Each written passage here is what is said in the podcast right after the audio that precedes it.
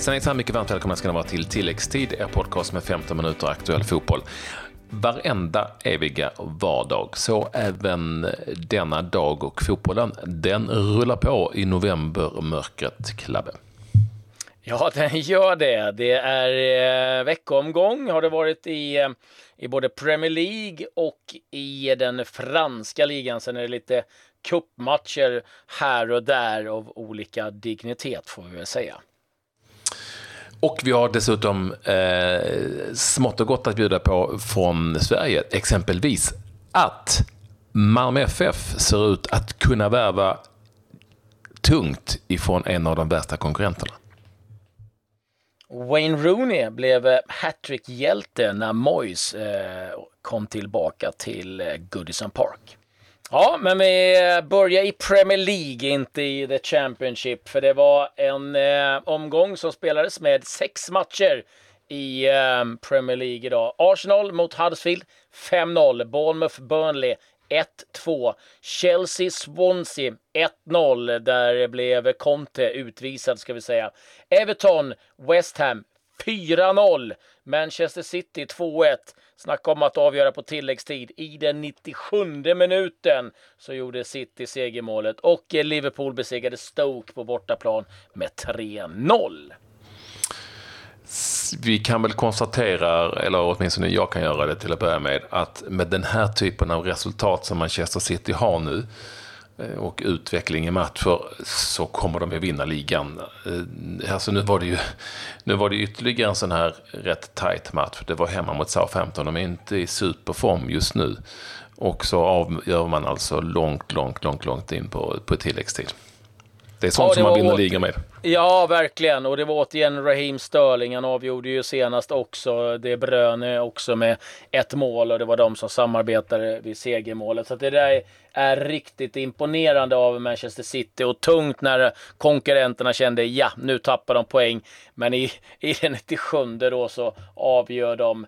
Eh, Arsenal imponerar. Inget eh, snack. Man eh, demoliserar Huddersfield.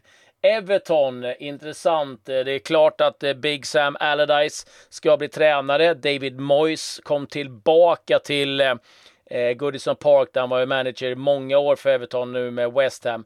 Och då vinner Everton med 4-0 där då Wayne Rooney gör hattrick varav ett mål ifrån 50 meter. Mm. Sen är det William som eh, eh, sätter spiken i kistan med 4-0 och då ska vi komma ihåg att Wayne Rooney suttit på bänken de två senaste ligamatcherna så att revansch för Rooney och ett eh, rejält avstamp för Everton. Otroligt mål också, ska vi säga, det här 50 meters målet eh, med massor av klockren skottteknik. Såg ut som en sån golf, perfekt golfslag. Eh, jag spelar inte golf, men jag kan tänka mig att det ser ut sådär ungefär. Eh, drog han in det tredje målet, alltså hattrick-målet. Eller var det? Jo, det var det tredje målet, hattrick-målet. Mm.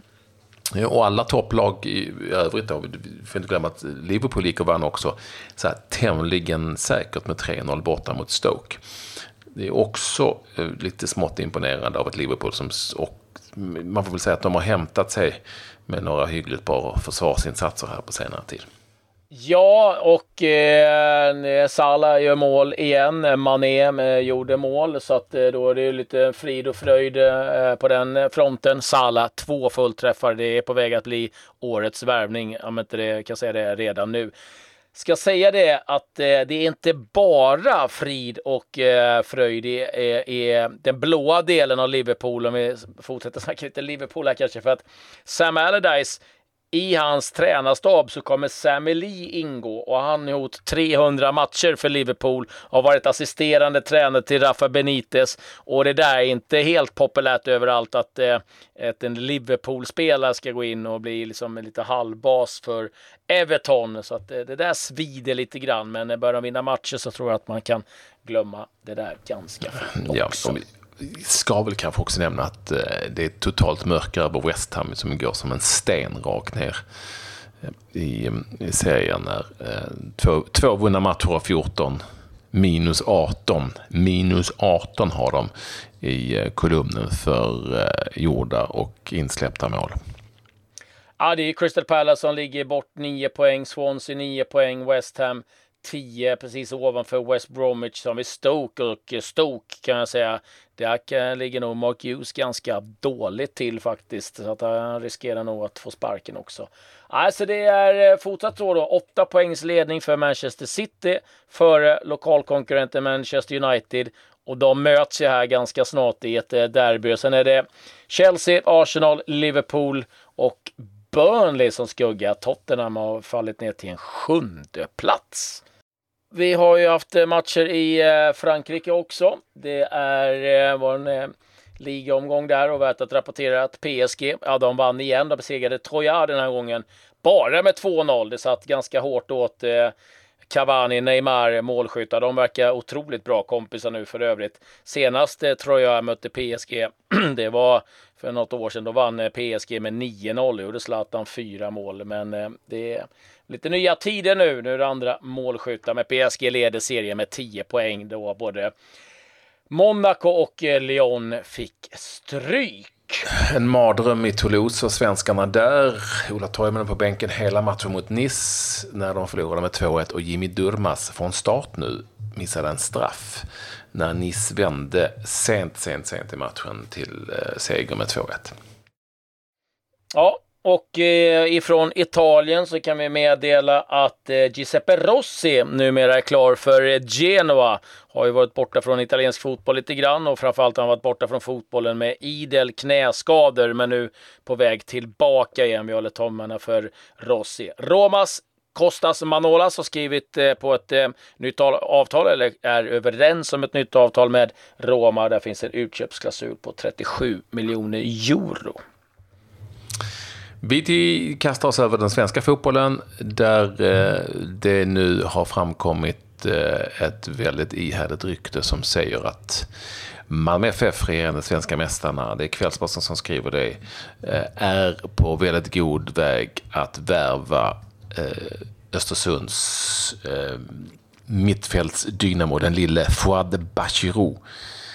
Det är ju så att Malmö FF kan behöva en eh, ytterligare en central mittfältspelare när Oskar Lewicki till exempel eh, är på väg bort och sådär. Men så ser det ut. Bachirou kan vara på väg till eh, Malmö FF och då kommer det nog startas startas litet värvningskrig. Och tror inte, han har kontrakt fram till 2019.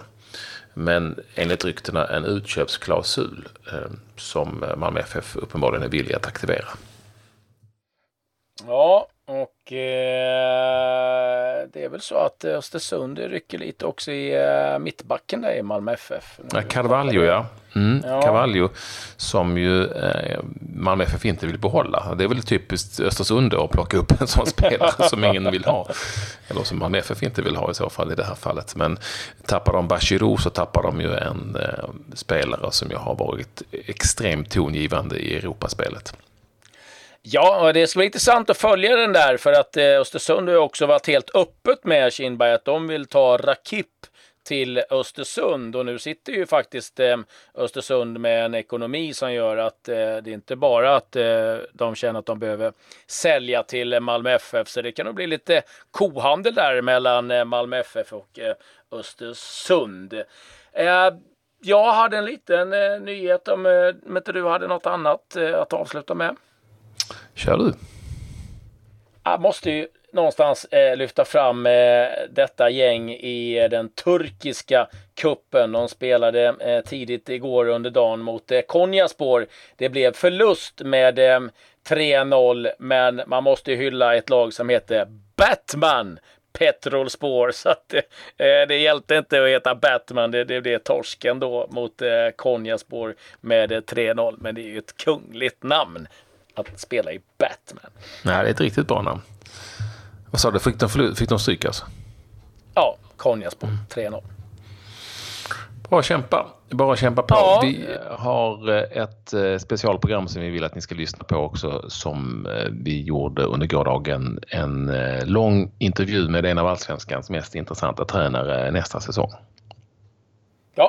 IFK Göteborgs eh, Poya Ashbagi och det kan vi verkligen rekommendera. Och är det så också att ni har funderingar på hur det här funkar med tränarlicenser och utbildningar så har vi ett med eh, han som är ansvarig för pro-kursen, Roger Sandberg. Om ni eh, vill lyssna igenom det också så finns den att eh, hitta på radioplay.se tilläggstid. Vi tackar för visat intresse och tilläggstid är tillbaka igen som vanligt imorgon. Adjö.